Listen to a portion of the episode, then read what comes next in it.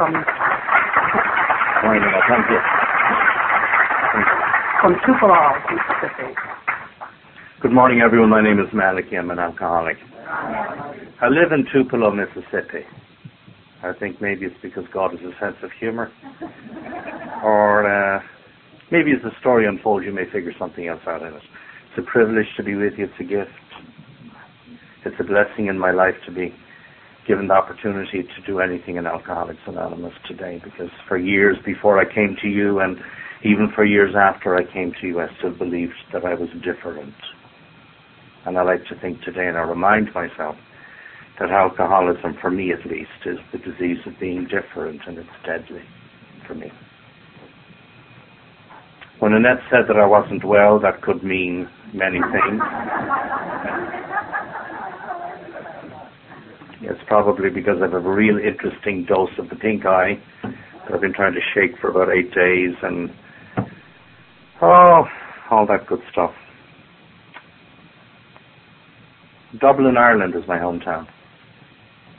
Uh, born and reared. I notice people say we were raised. You raise cattle. You know, people are reared. And, uh, the second of four, I came to the United States because I'm often asked that in 1971. Came to the city of New Orleans. And I'm frequently asked, how come you've never lost your accent? And I say very simply, I saw no reason to. There's alcoholism in our home growing up. For years I used that as an excuse. Gave me a lot of mileage. Blame others. Today I'm able to say to you because of the gift of these principles in Alcoholics Anonymous that my mother and father gave me a very special gift, which is the gift of life. And um, I was part of their life in the way that they chose, and also a lot of it had to do with me, because I frequently hear at meetings that some of us believe that we don't fit, we don't connect, we don't seem to be a part of, and that was me. I always seemed like I wanted to be somebody else, and could be like you, I'd be okay, and, and that was me. I do know, looking back, that part of my life was definitely that I learned at an early age, and that was about me, not about anybody else. But I learned not to feel and not to trust. And it was like I would not allow anybody in because I thought if I let you in, you might hurt me. And I always kept you distanced. And it just seemed I just, that was me, my thing. I was not able to connect with other people. I just wasn't. The times I felt safe were interesting, and they were connected with alcohol. Isn't that strange? when we were little kids growing up, when we had diarrhea or the runs or the trots, as we used to call them in those days, my mother's solution for the trots was to give us a glass of hot milk with some grated nutmeg and a shot of Irish whiskey or brandy in it. And what that was supposed to do was to bind up our stomachs. You see, and I, what I remember was that warm feeling coursing through me, and I, I felt safe, and I felt wonderful, and I felt happy, and and I tried to have the trots as often as I could. and I know it says in our text that we alcoholics drink for the effect. And I know I listened very carefully to Tom last night, and you know, grateful to Tom not to put him on the spot, but I need heroes in Alcoholics Anonymous. And it's not about longevity, but to me it's about God working in people. And I need these heroes, and I have many heroes in Alcoholics Anonymous. You see, I can look at you in a different way today. Before, years ago, I, I wanted to be like somebody else because to run away from me. But today, you see, I can sit and I can stand with you. And I can look up to you for one reason because my God is good. And my God is in and with you. And so my God is with me. And one of the gifts that Alcoholics Anonymous has given me today is before I came to you, I'd studied a lot about my God in the scriptures and theology and all that other stuff I used to be involved with. And I knew a lot about my God, but when I came to you, I met him. And that's for me today that makes the difference. That when I'm with you, I feel safe. because I feel like I am in the presence of my God. That is that presence. It wasn't always that way.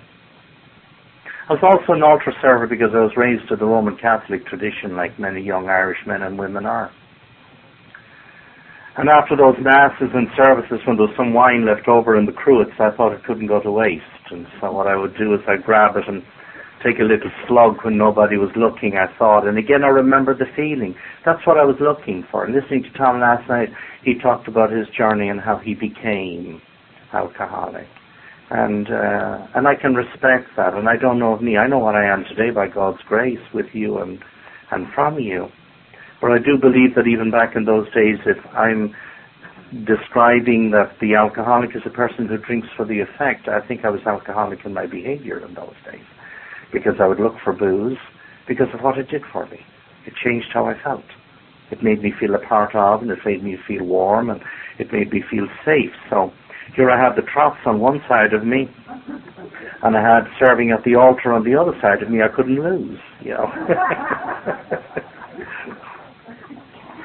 And I don't remember too much more about things growing up. You know, I'm almost envious of those who do. You know, but to me, my my childhood and I suppose adolescence and much later on, it seems sometimes I describe it as like still frames in the movie of life. It's just I remember glimmers. It's just like little flashes, moments. That that's all I remember.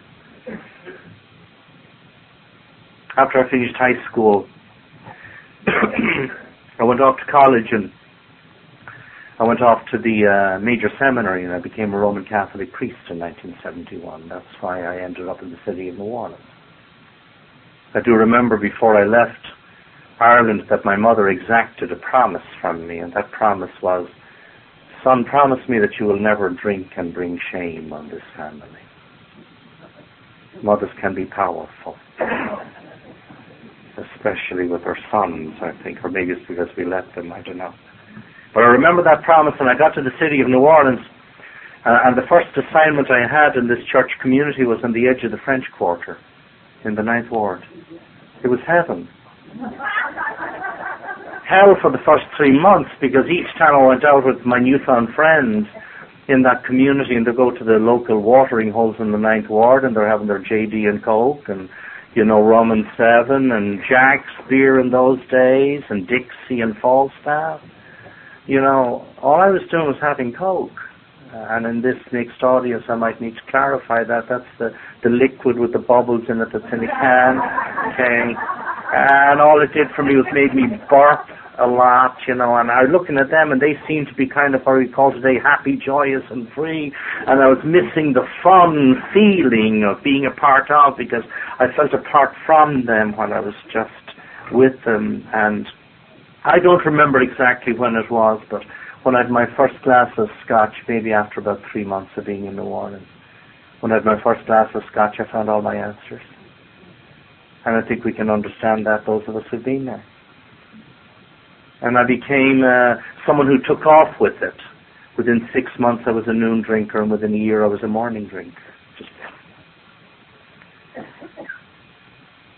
within another year, it seems my behavior was coming to the attention of the powers that be, with those men in the tall, pointy hats.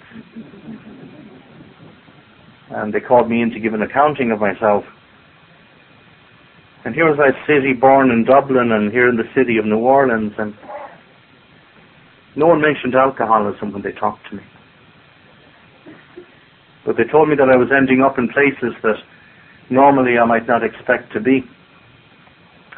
And that I was spending time with people that normally one might not associate with in my profession, at least publicly. You know, not the kind of people maybe we'd share moments with in church on Sunday mornings. And I'm telling you in a very general way because that's what it says in our text. That we say in a general way what it used to be like and what happened. And if you've got a vivid imagination, that's your problem. You know, I would just keep it very general you know, probably to protect the uh, guilty. And um, they told me they were moving me, which was the solution to the problem in those days. You move the problem, you know. And I know today that if they could have found a place in Louisiana further south or west for me from New Orleans, they'd have found it. But the place they found was a place called Larose, Louisiana. And I lived there for the next eight years, and what happened to me is those people loved me. They loved the unlovable. I went there with a horrible attitude. And the attitude was I was going to make life so miserable for those people. Don't you love it? Yeah. If you know, a member of the, the clergy or whatever, you know, supposed to be a quote unquote inspiration, and I have this attitude I'm going to make life miserable for those with me. And the idea was that I would get back to New Orleans where I belonged because in a small rural community it's very difficult to be anonymous. I think you can understand that. And I, I found out that what they didn't know about me they seemed to make up, you know. But it seemed I was gaining a lot of attention because what I was doing at this stage, you know, within two years was, um, as I best recollect, drinking about a fifth a day. I was one of those drinking to live and living to drink and days were becoming nights and mornings were becoming evenings and everything just seemed jumbled and I don't remember too much of anything. It's still a little scary to me today, my friends, that some people, thank you, some people come up to me today even and back in, in Louisiana and say to me, you know, you married our daughter and it was the happiest day of our life and it was wonderful and I don't remember them, I don't remember their daughter, I don't remember the day. Celebrated hundreds of wed- weddings and christenings and and funerals and don't even remember being there. I was a blackout drinker. Just constant, constant, constant. And then when I became aware that somebody might become aware of my behavior, and of course at this stage I was loathing myself, you know, that self-loathing that we have. That feeling, I know today I identify it, we don't like the feelings of powerlessness as alcoholics, and that powerlessness and all those promises I would make, I'll never do it again. And all the stuff I poured down the commode and I said I'll never do it again. And a half an hour later be out the door looking for more. And that was me, all the time, all the time. And I literally hated myself, but I couldn't tell you that. My greatest fear was that if I told you who I really was, you might not like me. And so I had to act. And I was a wonderful actor on the outside. And inside I was dying. I was there from 1973 and the story continued, of which much I don't remember. I was told much afterwards, but much I don't remember. I do remember though, and I was told afterwards the date, October 11th, 1979 came around and my boss then, uh, Bishop Boudreaux was his name, he was Cajun. Very gentle person. He's since gone home to God and I'm grateful to him he was one of the few that hung in there with me. Of course, I think he enabled me to for a long time, but that was his decision. I suppose we do what we do the way we do it. But I remember getting a phone call from him and hearing his kind voice saying, Malachy, I'd like to talk to you like a brother. Come visit with me. That's all he said. I went over to his home that afternoon. He lived in Bayou Blue, or Blue Bayou for those of you who like Crystal Gayle. Bayou Blue. When I walked in the door of his home to visit with him, there were 11 other people there. And something told me that all was not well. it just didn't seem like a little social visit we were going to have. And I noticed they were all standing around the wall of his living room. None of them would come near me. And they told me afterwards it was because they were scared of me because I was a vicious drunk. That's how I was. Not violent, but vicious. What I would do when I was listening to Kathy at breakfast this morning, what I would do is I would find your weak spot and I'd go for you and shred you before you even got near me. That's how I defended myself. You know, and, um, so they stayed far away from me. And the good old bishop said to me, "Would you like something to drink?" And something told me it would not have been good timing to suggest what I really wanted. So I uh, settled for some coffee. And he fixed upon me, he sat with me, looked me in my eye and said, Malachy, I love you, you drink too much. And I said, I do. For the first time, I admitted to another human being that I drank too much. No one mentioned alcoholism. I certainly didn't. And he said to me, will you accept help? And that word help, I didn't know what it meant, but it sounded good to me. And I know sometimes some of us have been there with these fleeting moments of clarity in the midst of the madness, as I call it, and um, and help. And I said, here is this man caring about me, and I couldn't stand myself. But here he is caring for me. And he said, will you accept help? And I said, I will. And he said, good, here's your airline ticket. We alcoholics have amazing powers of recuperation. We do. Especially when we're threatened or feel threatened. And I thought this was moving a little bit too fast. I mean, I told him I would accept help, but he said, here's your airline ticket, and I'd no knowledge of what that meant. And of course, you know, my problem is, you know, that I'm selfish and self-centered and I have to be in control at all times and nobody can take that from me or I feel out of control and I don't like it. So here's this man saying to me, I'm going somewhere that I haven't decided on. They're going to send me up to a place in Rochester, Minnesota. And uh, I started arguing with them. You know, us alcoholics are just a little bit belligerent. Almost reminds me still at area assembly these days I describe us as a bunch of benign anarchists. You know, but it's that way I think it's part of our illness that we're just argumentative. Or maybe, you know, we're just legends in our own mind or are in love with the sound of our own voice or combinations of all three, I don't know. But um I started arguing with him and, and, and told him that uh, I, it was a Thursday as I vaguely recollect and then I checked it afterwards it was. And I told him I had this couple to marry on Saturday and I told him after I marry that couple then I'll go off to this place you're talking about. And he said, I think they'll love you more if you go now. You know, and I think we compromised and settled on the following day. It was an open ticket and that evening I went back home and I had some alcohol in my drawer and I thought that couldn't go to waste and then I called some of my friends and I, I told them I was going off for a few days and they said, well, come on up, we'll have a drink. You know, and went up the bayou, as we'd say, up the bayou. And I visited with them later on that night and I vaguely remember in and out of the blackout because that's how I was. I would just float in and out and have these little still frames, you know, to remember and then I've gone again. And I do remember though we were clinking glasses and they were toasting my success in treatment you know. I heard Tom last night, and thank you again, Tom, for that, you know, talking about the delusion. The delusion. How deluded I was. Yeah, I couldn't separate the truth from the false if it hit me. You know. I would lie because that was my familiar friend. I didn't trust anybody. I sure wasn't going to tell you anything about me.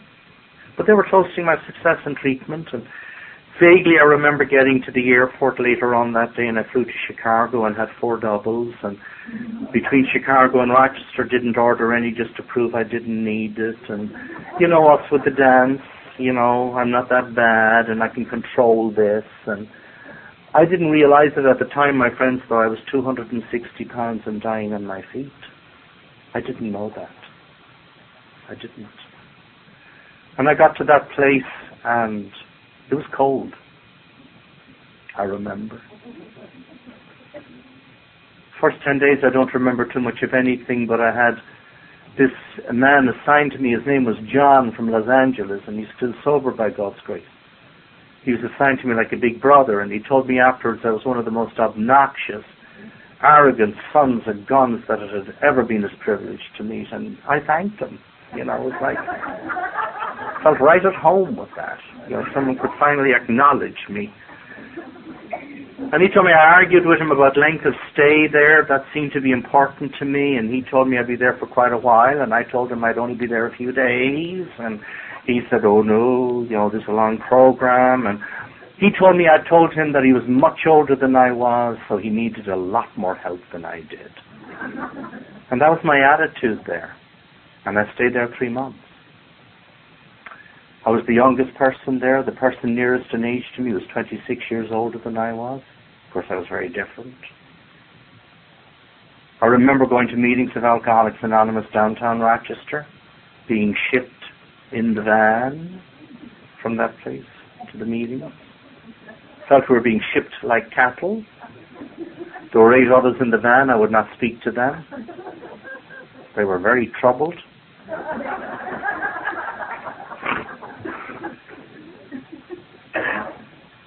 that townhouse uh, place where they met in Rochester was, in fact, was a gift to me. I was up in uh, the Hiawatha land last year, and Austin. I had the opportunity to touch base with some good people who, for somehow, some strange reason, remember this very sick alcoholic back from those days.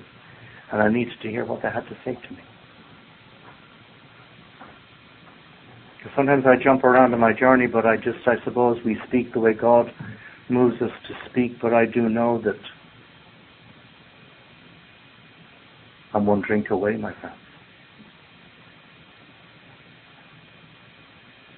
I can stand and look in a mirror and pause and start thinking and start swooning all in five seconds. Mm-hmm. I am an alcoholic. It's not that I was more of an alcoholic when I used to drink. This is a progressive illness. And Tom and others so well said it last night, and I keep saying in my own home group that we have a daily reprieve contingent upon the maintenance of our spiritual condition, and that we've absolutely no mental defense against taking that first drink. Our help must come. I love the words must come from a higher power. Must. Those meetings, I wouldn't let you touch me. I wouldn't let you near me. I wouldn't hug you. I wouldn't shake your hand. And I know today was fear and self-loathing.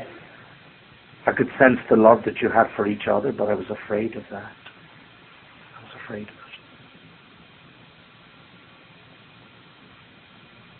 Oh, I tell you, that loneliness of the alcoholic. Mm-hmm.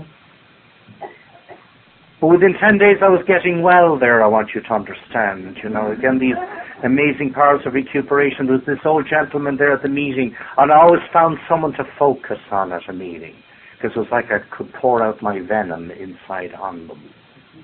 Not verbally, but I could just focus, eyeball them, you know. Almost like I eyeballed someone yesterday when they suggested that Ireland was still part of the British Isles, you know. That kind of eyeball, you know. Won't mention who. You know, but the colonial era has passed. Anyway. This guy chairing the meeting, old, wrinkled, baggy-eyed, and when he talked, he'd go, and he was definitely one of those. And he introduced himself as the chairperson of the meeting, and he said his name was Art. And within ten seconds, I canonized him as Art the Fart. And that was my attitude at meetings of Alcoholics Anonymous, and I only tell you that to tell you how teachable I was. You know? I look back on it, he was sober and I was miserable. Mm-hmm. Yeah. And after three months of being there, I found out that you had to do a fourth and a fifth step of one, two, three, four, and five in order to be released from the loving embrace of that establishment where I was. And so I took the first step and took the second step and took the third step. But the only problem was it was kind of just real lip service. First step for me was I was willing to acknowledge I drank too much, and when I drank too much, I got into trouble. But I wasn't powerless, thank you. My life had not become unmanageable because I would listen to you people at meetings and I'd hear your war stories and how you'd been to jail, you know. I'm listening to Tom last night there, but for the grace of God myself many times. Because I was a blackout drinker and I drove. Uh-huh. It was only God's grace, Tom, for me. We're no different. Mm-mm. Mm-mm. But you talk about being in jail and losing homes and families and jobs and children, and none of that stuff had happened to me. And of course, I continued to believe I was different, and I'd go to meetings of Alcoholics Anonymous just to continue to have you reinforce that I was different. It's a deadly disease, this. Deadly. It's a disease of perception, of attitude, of behavior, of thinking. It's not about booze anymore for me. It's but a symptom of the problem, as it says in the text. Alcohol is but a symptom of the problem. Selfishness, self-centeredness, self-will, run riot. Goodness. And that was me. Of course, I couldn't see that at the time. When I left there in January of 1980 and returned to Larose, Louisiana, those people continued to love me. Continued to love me. I went to meetings of Alcoholics Anonymous because it became part of the job description. I didn't go because I wanted to go, but I went to meetings. First year and a half, I didn't choose a sponsor because, after all, he was one of those. You know. And I got tired of you asking me to have a sponsor, so I relented and asked this person, uh, Leonard Kay was his name, to be my sponsor. And I looked down my nose at him because, after all, I'd been in treatment, you know, and he shook himself in the doors of Alcoholics Anonymous. So we were different, you see, and I felt comfortable with that difference. So whatever he would say to me, I could analyze and dismiss, you see, because it was on the basis of his ignorance. Oh, oh, oh. Scary. and I stayed like that for the next four years, and I go to meetings of Alcoholics Anonymous. And when you read how it worked, I believe that God had called me to tell you for the rest of the meeting how it really worked. And my sponsor since, who's a member of that original group that I was joined, quote unquote, when I came back to South Louisiana in 1980, Joe R, or Cajun Joe from Golden Meadow. He's my sponsor to this day. Joe would tell me that he said, Malachy, many of us grew in love and tolerance in those days. Because he said, I believe that God gives at least one like you to each group so that we can grow. That doesn't at all sound familiar. Okay.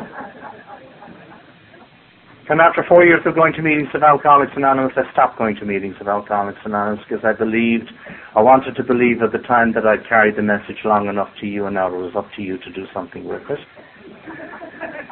The reality was that I continued to loathe myself and there was no freedom and there was no happiness and there was no nothing and I wasn't following or working the principles. It was a game. And I got tired of the game. And I stopped going and became worse. Didn't drink. Late summer of 1984, I was over in Ireland visiting with my sister in, um, in Dublin. And uh, for those of you who believe there's such a thing as non-alcoholic beer, can I disagree with you? See, less than 1% means more than 0%. I have a disease of thinking. She had a six pack of O'Douls in her refrigerator. And I visited with the O'Douls, and all they did was make me go to the bathroom. I know I was looking for the effect. Didn't do anything for me except, you know, activate the plumbing, and that's about all it did. A couple of weeks later, sitting on the plane in London, getting ready to come back and to Atlanta and then on down to New Orleans, and the stewardess came up to me and said, will you have something to drink? And I said, I'll have a double beefeater and tonic without batting an eyelid. And I had a few of those and thought went off in my mind, you people put me through hell. It was always you people. You told me that if I took the first drink I would get drunk. And here I am after three or four doubles and I'm feeling perfectly in control.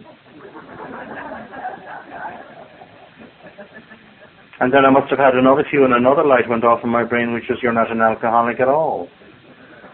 And I came back to where I was living and pastoring at the time and um, a few weeks later I, I just I didn't pick up the drinking again. It was all part of me at the time. But I found myself out in the Broadwater Beach Motel in Biloxi, Mississippi and uh, soft lights and pretty waitresses and linen tablecloths and candles and what do you have to drink? I'm feeling perfectly in control. Ordered myself a double. Had a few doubles. Another light went off in my brain instead of paying hotel prices for mixed drinks, much cheaper by a fifth than mix your own. And then the real horror began. Because my friend alcohol turned on me. It didn't work for me anymore. I couldn't get drunk and I couldn't stay sober, and I've heard that said. I could take one drink and go into a blackout. I could drink a fifth and sit here eyeballing you. It became totally unpredictable. Before I used to years ago be able to predict that I could just go into a state of oblivion. I could predict that or stay in a state of oblivion. Now it stopped working and that was absolutely horrible. The few remaining friends I had started drifting away except one whom I mentioned by name. He's not one of us, but he's probably an incredible gift in my life. His name is Patrick O'Brien from the old country. He hung in there with me. To the extent that for a few years prior to that, he, he would read daily the book of Alcoholics Anonymous. And he would go to meetings of Al Anon just, just so he could cope with his own feelings. That was a gift to him and to me. He wanted to understand, quote unquote, this illness so that he could be there for me and with me and for himself. He came to me early November of 1985 and he said, Malachy, you're killing yourself.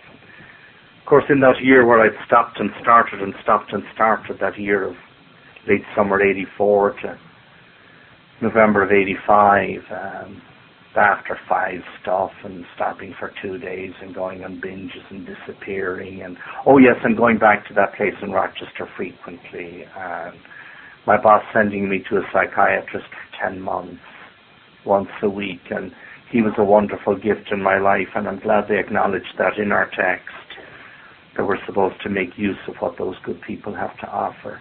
He would ask me, are you going to your meetings with Alcoholics Anonymous, this psychiatrist? Are you drinking? Of course I'd lie with a straight face.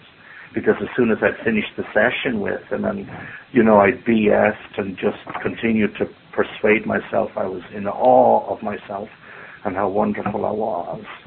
I'd go off to the Bull's Corner in New Orleans and have a liquid lunch, you know, to celebrate surviving the psychiatrist one more time. You know, sick. He was a wonderful human being. And all of that stuff and people trying to love me and help me and then gradually pulling away and realizing, you know, he's got to do whatever he's got to do. And then early November came around and Pat came to visit with me and he said, Malachy, you're killing yourself, you got to do something. And I knew it. I think I had a death wish at the time. Everybody had pulled away. My sister, that summer of 1985 when I went back over to visit, first day I was in her home, she comes in with her husband. She looks at me and she says, Malachy, you're not welcome in our home anymore. We're going out for a while and when we come back we want you to be gone. She was the last one that was propping me up. And of course I gave her the half peace sign. You know, the peace sign. I gave her the half peace sign. Who needed her anyway? Mm.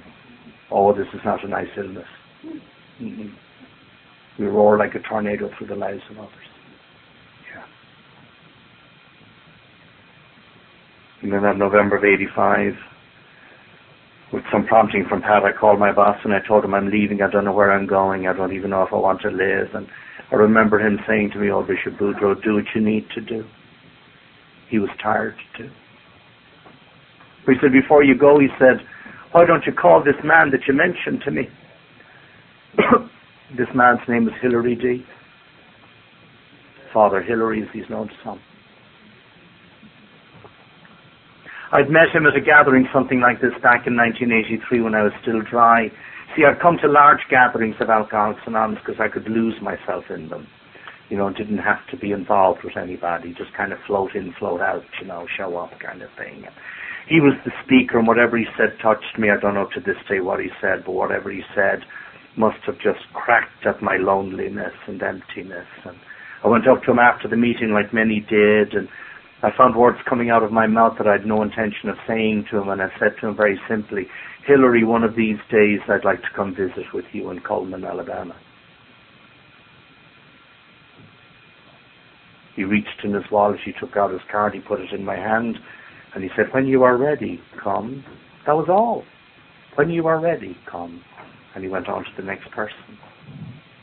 I must have told my boss about Hilary, because Hilary is sometimes known as the drunk monk, and I was fascinated with a Benedictine abbot being in recovery, and he said he's a big man in his church. And, and those of you who know Hilary know that, you know, if you put him sideways, you would not mark him absent. You know, he is uh, somewhat substantial. in presence. And um, I know it's just I, I can't say it's strange anymore. All I can tell you, my friends, is that God works.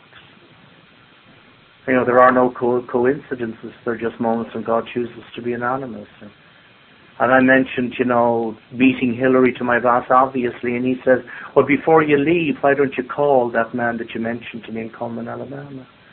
And I retrieved his phone number. And thank God when I called him, he answered the phone. And you have to remember, I met the man briefly once, two years before, a very passing moment. And I had not seen him since. And when he answered the phone, I said to him, Hilary, this is Malachy. And there was a pause. And across the silence of two years, all I heard him say to me was, Are you ready?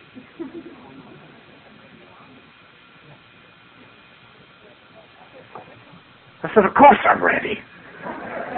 He said, Good, come. And he hung up. That was it. And those of you who have ever met Hilary or know Hilary, you know he seldom invites. Most things come in the form of a directive or a command. You know, incredible presence. I didn't even know where Cullman, Alabama was. I looked on the map. I knew I had to get somewhere. I couldn't be where I was. I was pastoring two communities, and I was a tribunal judge and a chancery official and a whole bunch of titles and dying of this illness. And they had a farewell for me in those two communities, I think for varying motives. They did. And I slunk off. My plan was to drive to Cullman, Alabama, which is 454 miles due northeast of New Orleans, and I had to kind of find my way to New Orleans from where I was living. And on the way, what happened, my friends, was I took a drink and I went into a blackout. And I parked my car at the airport in New Orleans and I flew to New York and in the blackout. Flew to Ireland in the blackout and stayed with my mother five days in the blackout and crossed the English Channel and stayed overnight in Paris.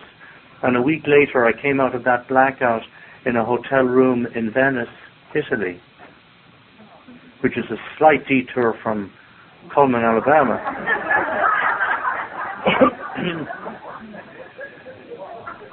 and all I remember that hotel room were the four hideous terror, bewilderment, frustration, and despair. But the terror, the not knowing, the not knowing how did I get there, and still that death wish, and loathing myself, and nobody wanted me, and I didn't want me, and it felt like everybody had pulled away from me, and of course I'd pulled away from everybody is what I'd done.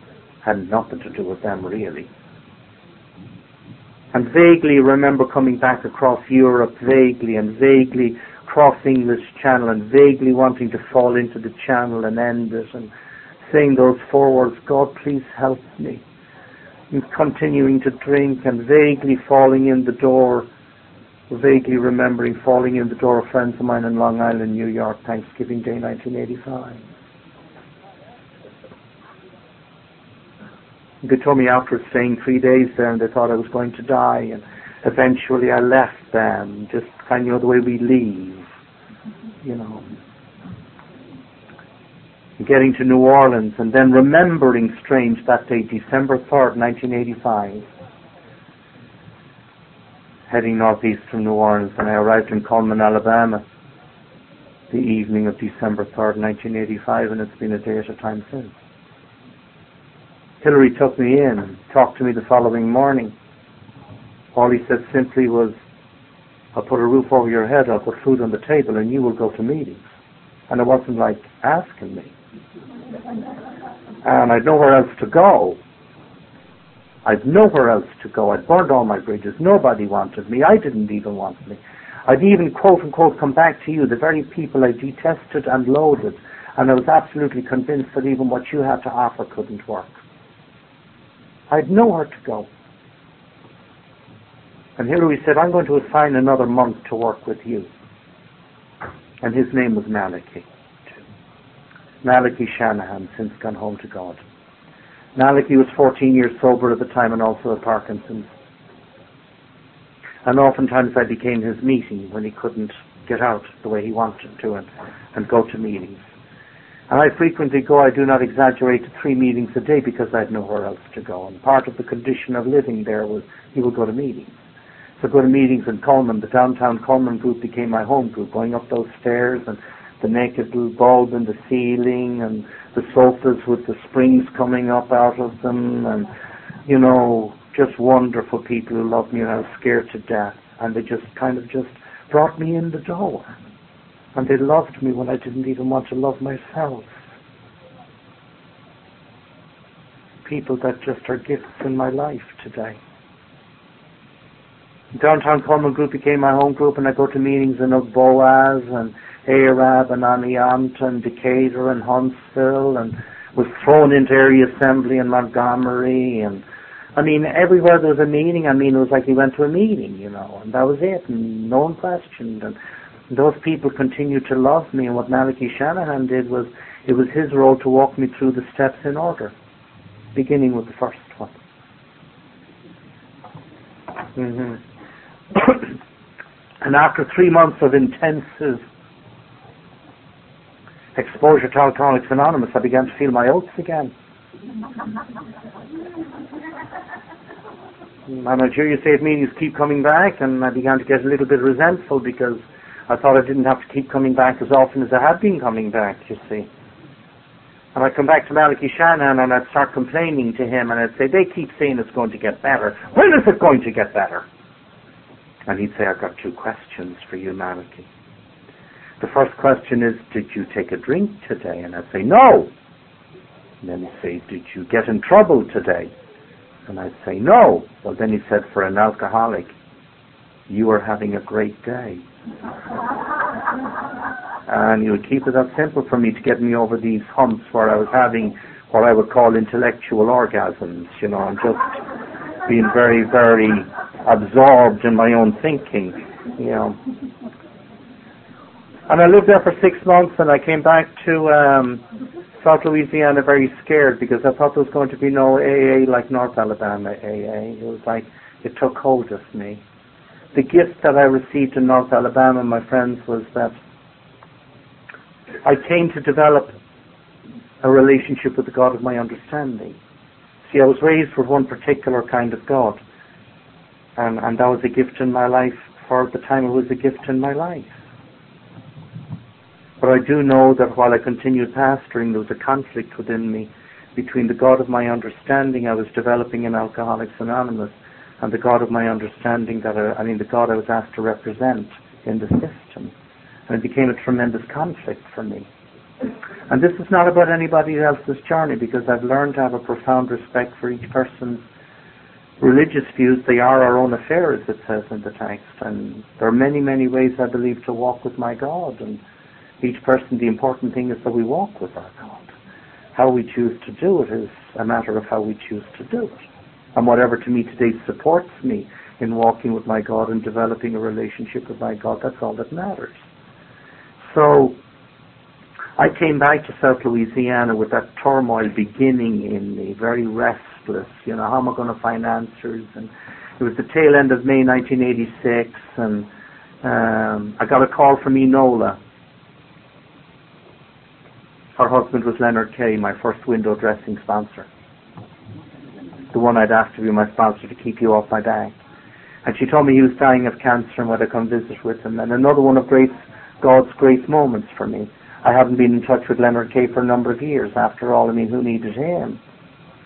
In fact, you taught me something about being so non-judgmental about others in this program and how we choose to find and live sobriety. It was very close to, quote unquote, my fifth dry birthday in Alcoholics Anonymous when I started drinking the O'Doul's and then started playing with the doubles. And of course, I'd stopped going to meetings for a year. And my window dressing sponsor called me and told me, we missed you at your birthday supper. We have your five-year chip for you. Did I tell him that I'd relapsed? I guess not. I was too ashamed. But he said, Malik, he said, why don't you come visit Morgan City? That's where he lived at the time, and come to the store and I'll give you your chip. I went to that store. Walked in and it's a long room like this. He sat in the back on this high desk and He said that's where he sat because he said he could get a clear shot at the front door in case a robber came in. He'd just tell everyone to duck and he'd go boom, you know. I walked into the back to visit with him. I knew that he knew. He knew that I knew that he knew. Put that five-year medallion in my hand. And he said, Malachy, I love you. Keep coming back. Didn't say we've missed your meetings for a year. I've had reports you're drinking again. Unconditional love. Unconditional love. Hmm?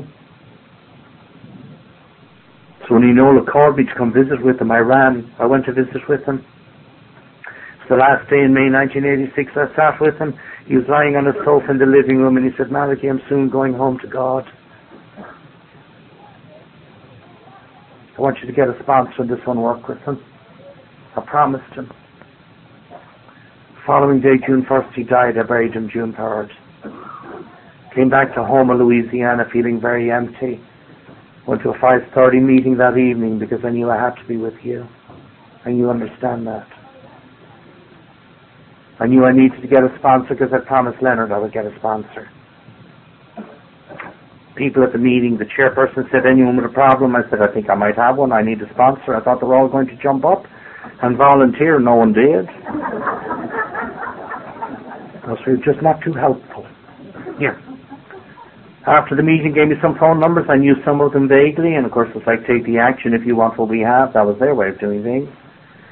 That evening on the way home from that meeting, Joe Orr's memory crossed my mind again that used to tell me many of us grew in love and tolerance in those days. And I called Joe that night, hadn't talked to him in maybe three years. And all he said to me was, welcome home, Malachy, I've been waiting for your call. Asked him if he'd be my sponsor, he said, sure. And for the next few years, Joe really walked closely with me, and that home group, the South Lafourche group, walked closely with me. And then I became active in the Bayou Black group in Houma. Stayed in close contact with Joe, and but the conflict within kept getting larger and larger. And I talked to Joe about it, and he'd say very simply, "Trust God, clean house. Help others. The answers will come." Put one foot in front of the other. Oh, I used to go berserk in those days. I'd say, Joe, what does God want me to do? He'd say, I believe God wants you to walk the sidewalk sober today. I said, well, how am I supposed to walk the sidewalk sober? He said, it's very simple. He said, you put one foot in front of the other. And that's all he would say. I used to go berserk. It was like I wanted him to tell me. But he wouldn't. He told me what I needed to do. Trust God, walk the sidewalk sober today. Put one foot in front of the other. Very simple. But time came, I suppose, where I had to do something because the conflict was tearing me up, it and others. I'll share a couple with them. Because sobriety to me is tremendously important and I have to be able to embrace my feelings today and, and where I am and thank God for your support. Back in 1988 I wrote an article, Everyone is Welcome at the Table. And of course as a Catholic pastor I was supposed to represent the people who were divorced and remarried could not come to communion and for years I couldn't understand that kind of a God. You know, my God doesn't say to Mary, you're welcome, and to Christina, you're not. My God loves me. He doesn't say, I will love you if. He doesn't say, I will forgive you if. He says, I forgive you. My God loves me bumps, lumps, warts, and warts and all. Does. And I've also come to believe that I do not need anybody's permission to walk with my God. I do not need anybody's permission to walk with my God. You've given me that freedom. But you know, when you pastor particular church communities and you preach publicly that everyone is welcome at the table, you know, within that gathering, you know, the local church would be very happy, the members of the church, but the powers that be, it seemed, became a little perturbed because it seemed I wasn't following the party line. and I couldn't. I just couldn't. And also at that time, it's only because I was sober, I was able to join RAIN, which is the Regional AIDS Interfaith Network, and I became a caregiver. And worked with people who had AIDS, and they taught me the dignity of life and the dignity of dying.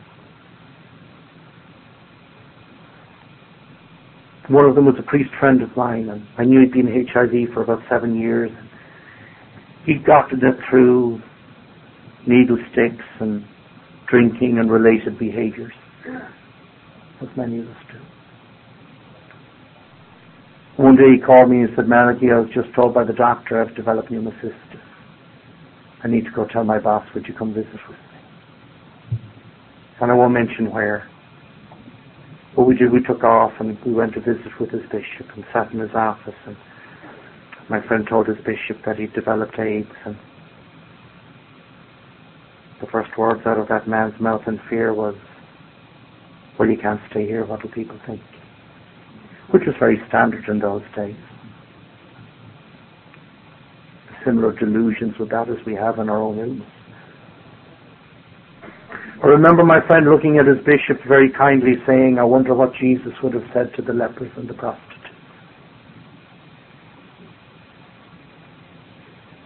And he left his office and I buried my friend two years later. There were many events like that that maybe when I talked to my sponsor about them, he said, Malachy, you have to quit fighting. You know, because you're developing some horrendous resentments and they kill you. And so I made the decision to move on. This is what I had to do. Left something I loved. In the meantime, though, my sponsor told me to go back to school. He must have seen the writing on the wall. You know, sponsors are, they've interesting insights before they even happen to us for some strange reason. And he suggested I go back to school and I went back to Tulane University in New Orleans and obtained my master's in social work. And uh, in, the interim, too, I was at a conference similar to this and uh, sharing something about my journey, this spiritual quest, as I would call it. And there was a lady there by the name of Lane from Tupelo, Mississippi. And I was at the Mid-South Young People's Conference in Alcoholics Anonymous in Shreveport, Louisiana. Think it was seven years ago now, yeah. And I spoke Sunday morning and she came to me afterwards and shared some of her spiritual turmoil. She'd been raised in the Southern Baptist tradition, and it seemed that some of it was not meeting her needs where she was. She was an active serving member in Al Anon. In fact, as we speak today, um, and I know we don't have anniversaries in Al Anon, but she went to her first meeting of Al Anon March 6th, 1982. And she's been active ever since. we talked and then we'd meet at different conferences and we'd write and, and it was a strange kind of friendship for me, you know, because most ladies in my life up to that time, it seemed, you know, I wanted to get very close to them. Tom, the imaginations are going wild here this morning. Basically, I had no idea what it was to have a relationship. I knew what it was to be in heat you know, if you want to know what the answer is. So, um, with no idea how to connect to another human being, it had to be about being in control, which is what all that was about. And I'd often say to my sponsor, you know, in the latter years, I'd love to have a partner, and he'd say, well, Malachy, you've been having a series of these Roman candle relationships. You know what a Roman candle relationship is? You know what a Roman candle is. He defined a Roman candle relationship as kind of a four-day deal, although like it could be longer, but there's kind of like four pieces in it.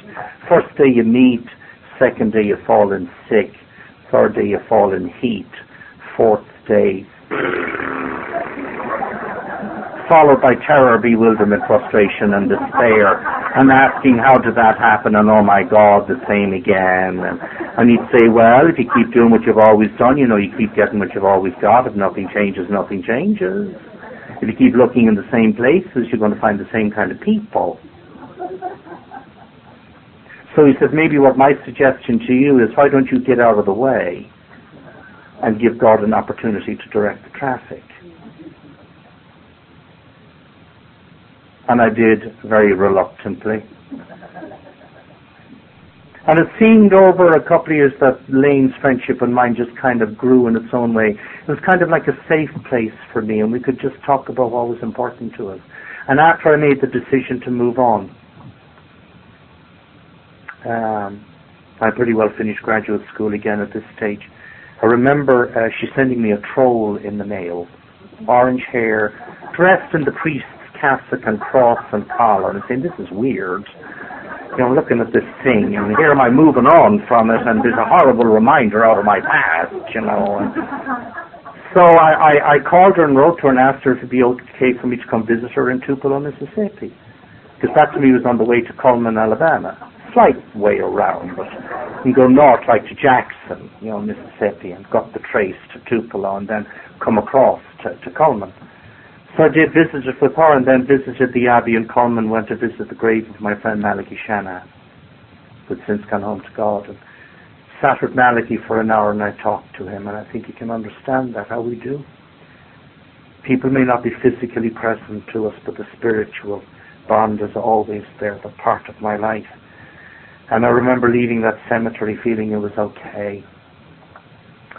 And later on that year was May. I was privileged to be at the mountaintop roundup in Lake Guntersville, North Alabama. And Hilary was the voice, and Lane went with me. And my sponsor had already interviewed me and her, and her sponsor Kay had interviewed her and me, and it seemed like everybody had interviewed us. But Hilary's blessing was important to me. And all that weekend in Lake Guntersville, he said nothing. He spent a lot of time with Lane. Sunday morning spoke, and after the meeting, he comes up to me, puts his arm around my shoulder. He said, I'm very happy for you and Lane. We married in August of 1993 up in New York, and the ceremony and reception was arranged by the very friends whose door had fallen in drunk Thanksgiving Day 1985. There was an irony in this. Uh, the preacher who married us was Episcopal and he was drunk. I felt right at home. Felt right at home. You know, it was interesting. Lane says, I think he's drunk. I said, it don't matter, honey. All we need is his signature. Shut up.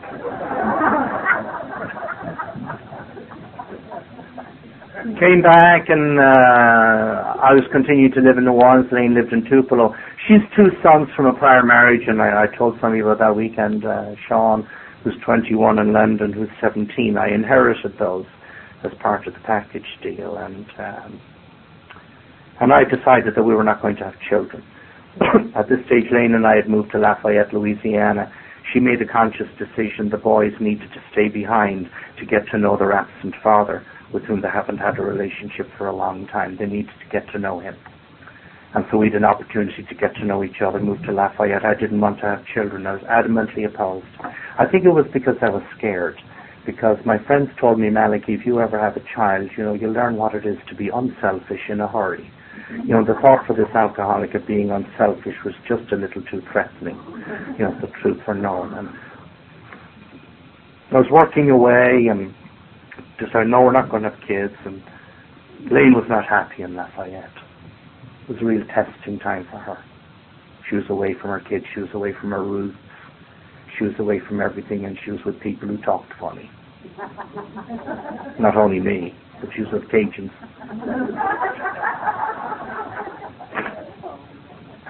And I decided we were not going to have children, and within a few months she said she came around to accepting that, and then God took it out of her hands.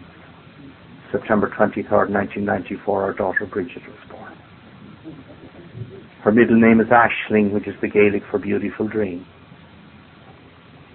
At that stage, I suppose, too, there was a lot of pain in our lives because when I'd made the decision to move on from the ministry, uh, it created a lot of turmoil in our Irish family. It really tested my glib assertion that I respected everybody's beliefs because now I was forced to accept my mother's beliefs. And my mother's belief was that I'd left the church, I'd married a Protestant, and she was divorced. Three strikes, you're out. And for the next three years there was silence. She could not acknowledge my wife. She could not acknowledge our child, her first grandchild. She couldn't do it. Oh, at times I wanted to get even because I knew the family skeletons, some of them, and I'm an alcoholic, and that I. I'd say to my sponsor, Joe, what am I supposed to do? He said, you will write to your mother. You will keep it in today. You will write to her. You will tell her what's going on with you. You will call her. It doesn't matter if she don't want to talk to you or to your wife. You will call her. And that went on for pretty well three years. My mother was in a deep depression, is what it was. Her belief was I turned my back on God. I turned my back on 800 years of history. I'd married the enemy, for God's sake.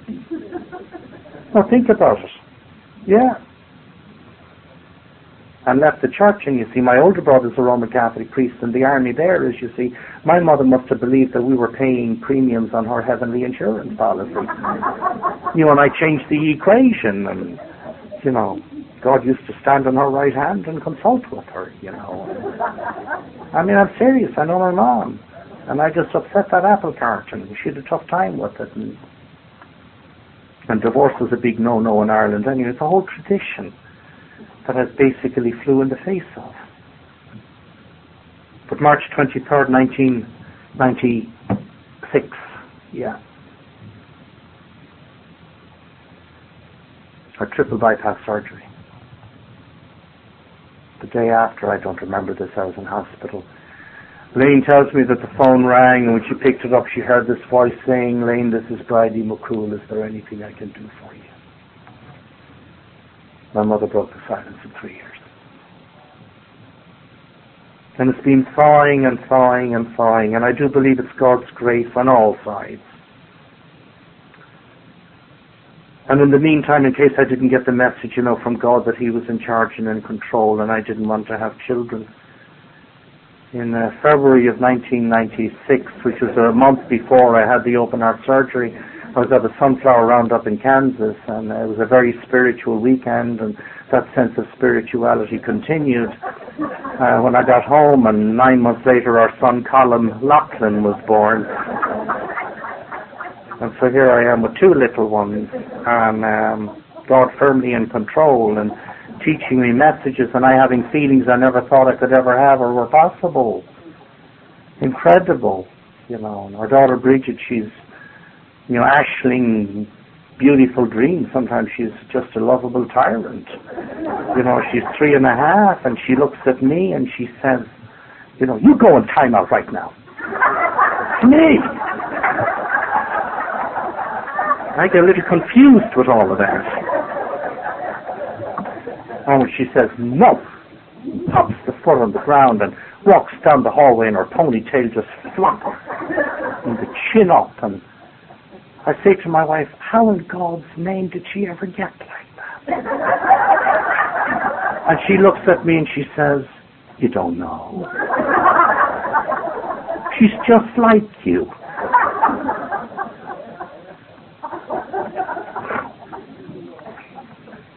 God says the same May 26th of this year, Lane and Bridget and Colin and I are going over to Ireland to visit with my mom. It's been almost seven years since I've seen her. She's ailing. She's in her 80th year. My sister tells me she's basically living for the moment and then she believes she'll slip home to God.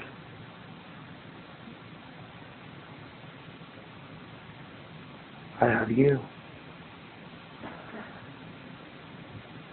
You've been my family for so long. And it's only because God's grace working through you that I can be with you. And I can feel these feelings and allow people to love me. And go visit with my mom and make amends to her. Because for years I wanted to believe that she was wrong. And now I can go and ask her forgiveness. Amends happen in different ways. You remember I mentioned way back, and I'll try to wrap this up because Dave said he was throwing me out at 11. remember I, I used that couple as an argument with my bishop not to go to treatment straight away. I was going to marry them on the Saturday and, you know, then whatever. I often wondered what happened to them. Did I? Well, I didn't show up. I mean, I was off on the plane to Rochester. And I sometimes wondered, you know, in the process of, you know, making a list of all persons we had harmed and become willing to make amends to them all, I mean, they were on the list. I know where they were. That was 1979. 1993, my sponsor Joe asked me to come back to my original home group. He said, we want to check you out. You know what I mean. Asked me to come speak at their speaker night meeting this stage now I wasn't 260 pounds anymore. I had a beard and I'm a little bit slimmer than that. And when I opened my mouth, I saw these two women and the meeting kind of move and look funny and paid no more mind to it. After the meeting, both of them come up to me and one of them looks at me and says, do you remember me? I hate that question. I feel incredibly vulnerable when any lady under the age of 85 approaches me and says, do you remember me? Because I was a blackout drinker. I said, do you remember me? And I'm, I'm vaguely trying to pull something out of the fog of the past and it wouldn't come to me. And she says, my name is Suzette and you're supposed to marry me and my husband 13 and a half years ago. And you never showed up and I wanted you to know our day was ruined and went up in smoke and I've hated you ever since. But I also want you to know that I came to my first meeting of Alcoholics Anonymous two weeks ago, picked up a desire chip, and I want you to know that I understand.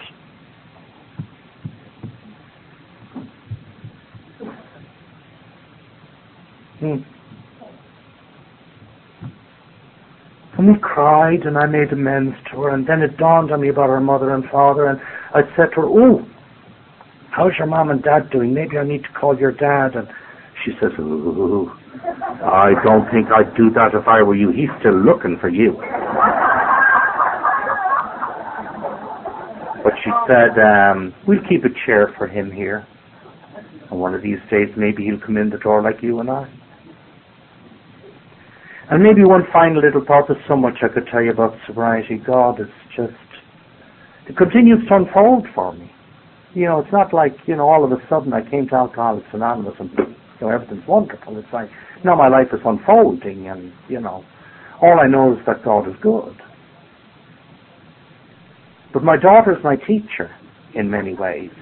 You know, but, but in another way, a few months ago, I mean, she lived in Louisiana with us. Obviously, we came back to Tupelo last year, and that's a story in itself. I got a job in Tupelo at this particular area clinic, and 10 days before the closing on our home, I was fired, and Phew, you talk about some interesting times.